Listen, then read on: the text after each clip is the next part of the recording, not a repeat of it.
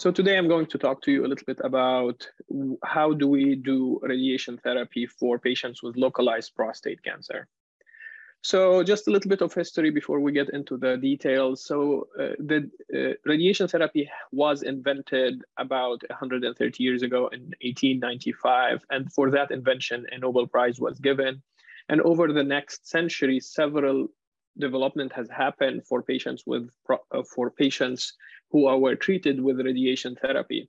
Uh, notably, the first patient was treated with radiation therapy with was within one year from the from the invention of X-rays, and then over the next decades, uh, the CT was invented, the PET scan was invented, the linear accelerator was invented, IMRT and IGRT, which I'll come to explain in a second how does radiation work? Many patients ask me, how does radiation work? So radiation work is at the level of the DNA. So as you, if you imagine these are the radiation beams coming into the body, some reactions do occur in the milieu of the eh, of the regions around the DNA. Most important reaction is the breakdown of water molecules into hydrogen peroxide or very highly oxidative molecules that will travel to nearby areas into the DNA and will damage the DNA.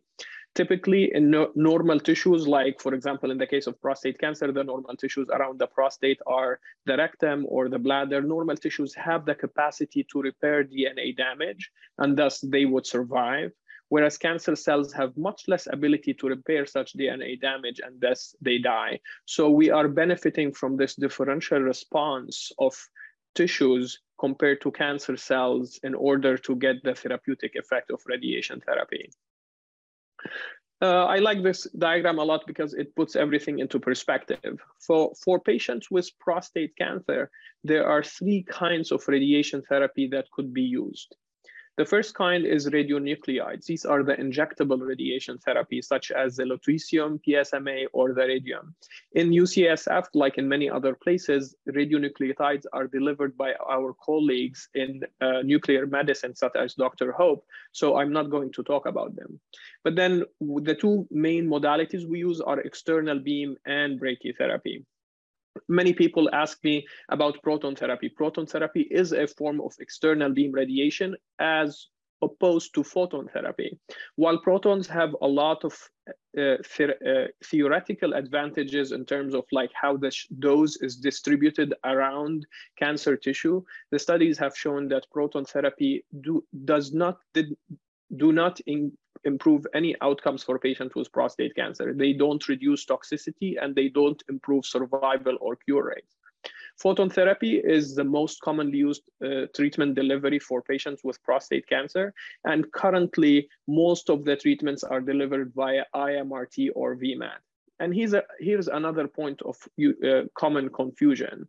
Many patients will ask me, should I get treated with IMRT or SBRT? I don't think this is a right answer, the, a right question, because SBRT is a form of IMRT.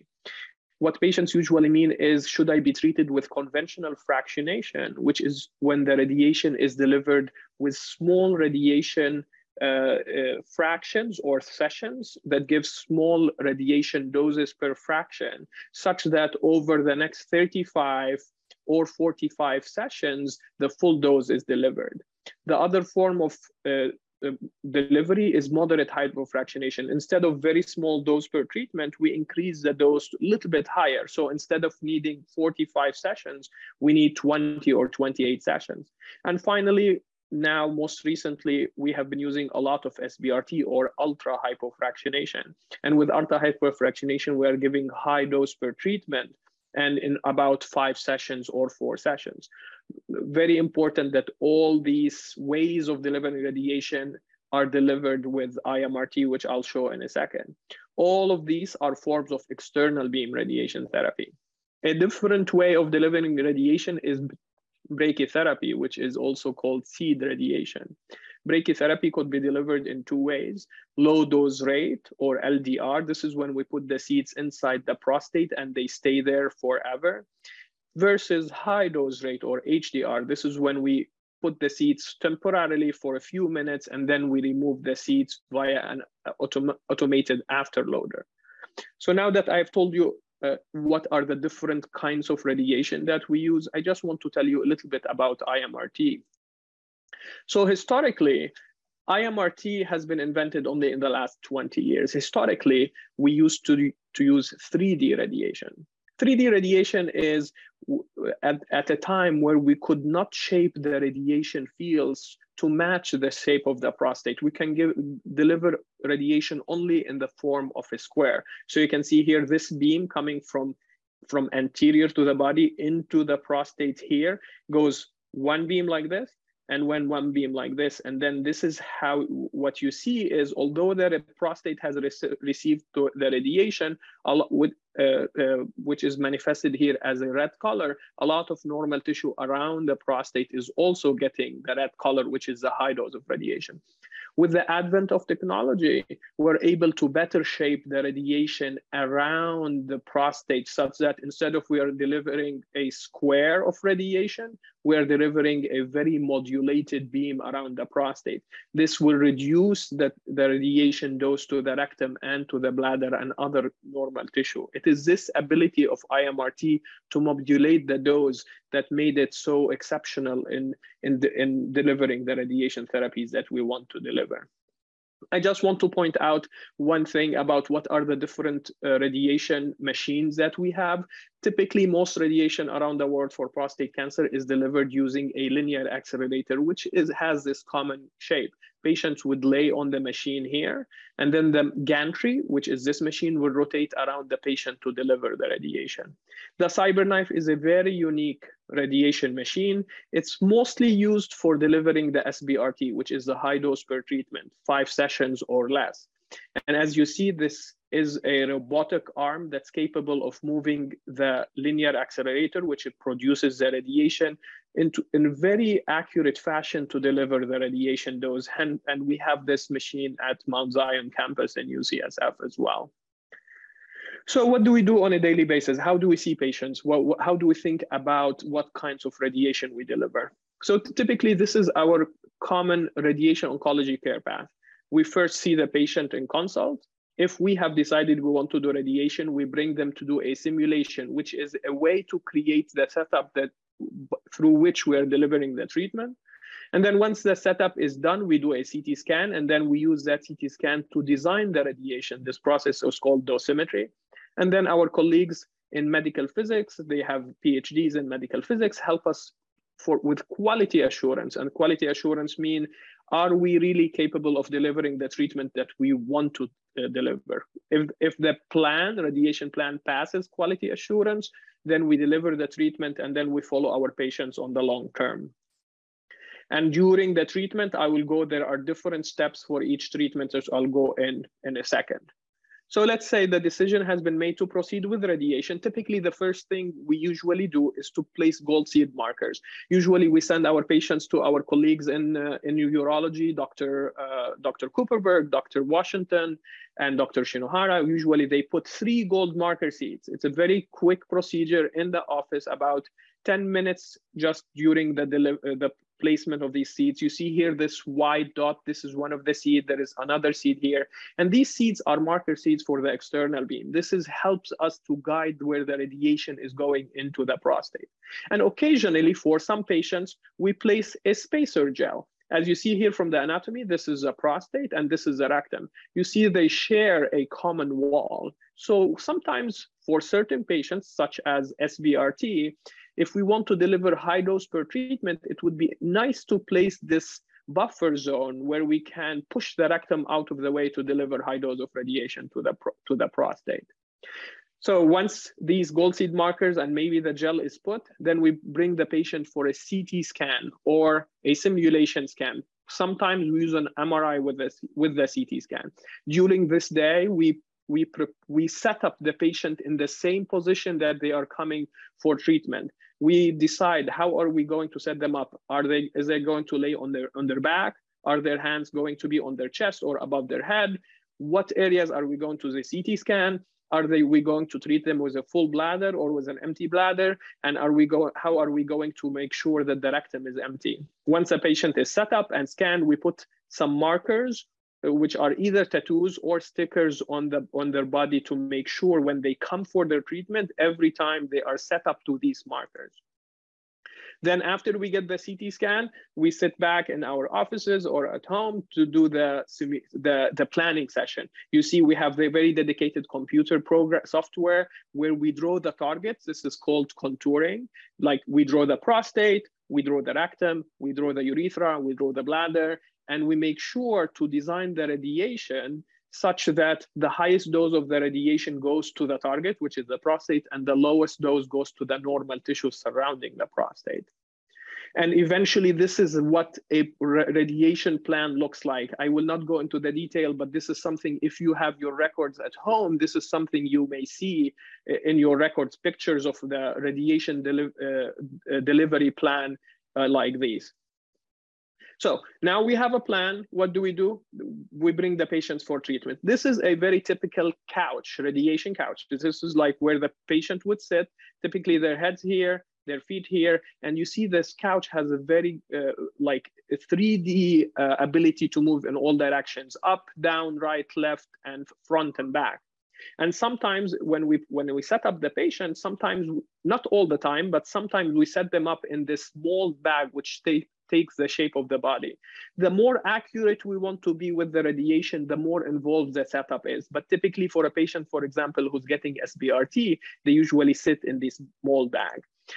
So every time the patient will come, we, they, they sit in their mold bag or without mold bag. We align them to the marks on their body. Usually there's one mark here, one mark here, one mark here. And then we do a pilot CT scan. And this pilot CT scan we want to make sure that it aligns perfectly with the CT scan that was done during CT simulation. Look at here. So there are two CT scans here. This is the reference scan, and this is the, the, the scan done on the day of the treatment. And as you can see, we're using the gold markers to make sure there is perfect alignment when we deliver the radiation. And these are the gold markers, very tiny pieces of gold. And during the, the CT scan, we also make sure that the rectum is empty and the bladder is in the appropriate either full or empty as needed. Now, now that we know how we treat, how we how we decide on the uh, on the radiation modality, not every patient will get the same radiation. For example, each patient has different cancer. Each patient have different uh, characteristics of their body independent of the cancer. So after we take these two things, the patient characteristics and the cancer characteristic, then we can decide on the radiation option. Once we have decided, then we discuss with the with the patient and also usually with our colleagues, Dr. Um, uh, Dr. Cooperberg or Dr. Carroll, and our colleagues in medical oncology, Dr. Chow, Dr. Friedlander, or Dr. Small. We all usually talk behind the scenes by email or in person or in tumor board. We decide on the best treatment option for them, and then once we have decided, we treat and eventually we follow the patient. Now, these are the, some of the considerations. For example, for the cancer itself, I'm glad that Dr. Cooperberg went into these details, but the stage make play a big, uh, big deal in deciding what treatment. The pathology report, what's the Gleason score? How many cores were involved? What was the PSA? What's the PSA density, velocity? What were the finding on MRI, PET scan, and the genetic test? But in addition to these, the patient themselves usually have certain characteristics that guide us one way or another. For example, their, their age, their functional status, other comorbidities, and specifically for radiation, have they had radiation before? Do they have Crohn's disease and ulcerative colitis? We really don't want to irradiate patients who have these diseases. And also, what's the prostate size? Do they have a large median lobe that is bulging from the prostate into the bladder? Have they had prior procedures to the prostate? What's their baseline sexual and urinary function? Uh, only after we know all these things, then we can synthesize a treatment plan. But let's focus on, on, the, on the localized prostate cancer. But before we go on to localized, I want to tell you this is how I think about my patients when they come. So I divide in my head when I first see a patient, is this the initial presentation, meaning the patient just been diagnosed, or have they been treated for uh, for prostate cancer before, either with surgery and radiation? If this is their initial presentation, do they have localized prostate cancer, or did the cancer go to the uh, to the lymph node, or it went to the bone? After I tell these, each of these categories can be subdivided into further categories. For example, localized prostate cancer, which is what we are going to focus on now. And I will tell you how we treat patients with localized prostate cancer with radiation. But within node positive prostate cancer, there are different groups. Within metastatic prostate cancer, there are different groups. So let's go into localized prostate cancer. So in the absence of node involvement or disease outside the pelvis, this is considered localized prostate cancer. Over the past 20 or 30 years, radiation therapy has developed to provide recommendations for localized prostate cancer based on the NCCN guidelines.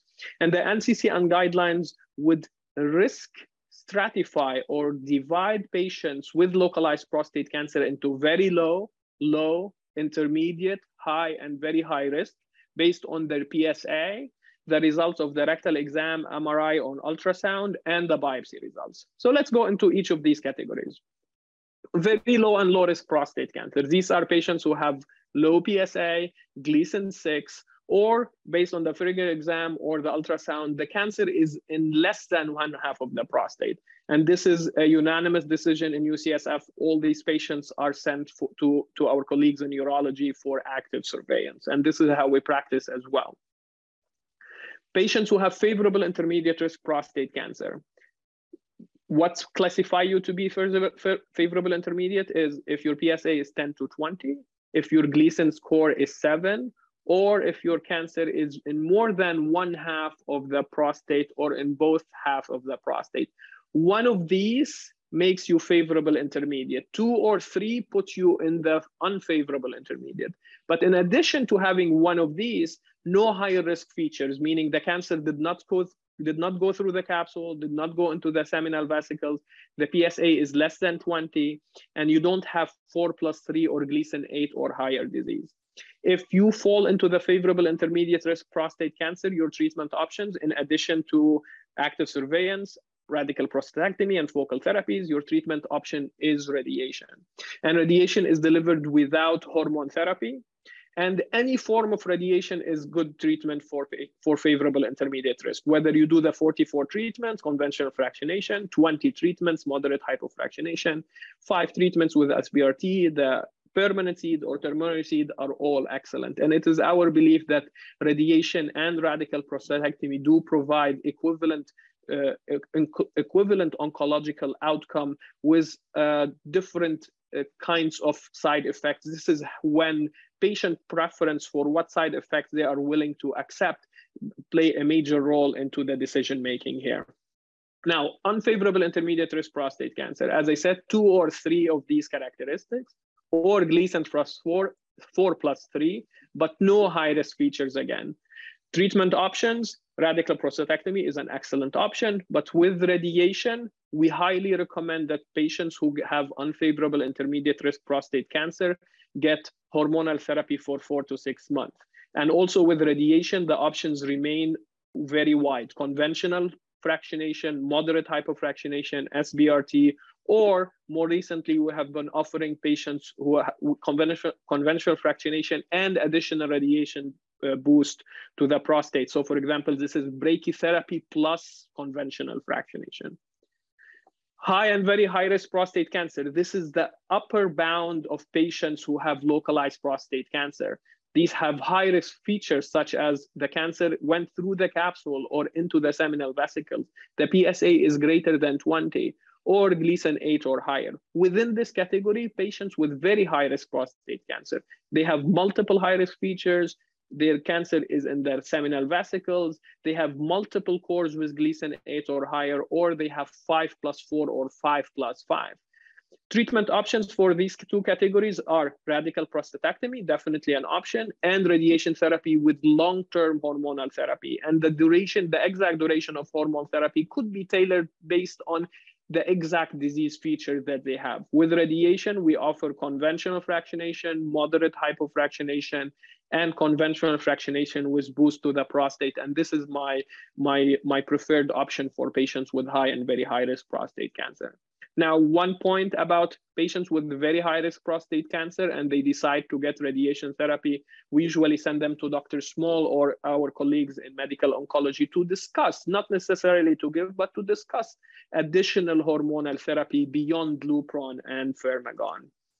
Now, radiation uh, radiation does have some side effects, of course, and um, uh, I really like to think about radiation as a local therapy, meaning the side effects of the treatment are is related to what's around the prostate. And around the prostate is the bladder and the rectum and the sexual nerve. So the domains of toxicity are bowel, urinary, and sexual dysfunction. However, because radiation can cause a state of inflammation, fatigue is a very common side effect of radiation, but it's usually mild and self-limiting and will go away within a few weeks after the treatment.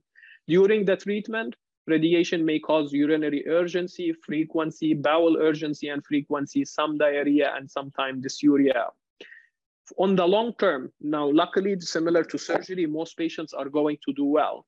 However, a lot of patients will have some side effects. Among these common side effects are dry ejaculate, erectile dysfunction, urinary urgency and frequency, cystitis and proctitis, which is a bladder or rectal injury that may affect the quality of life, not very common luckily.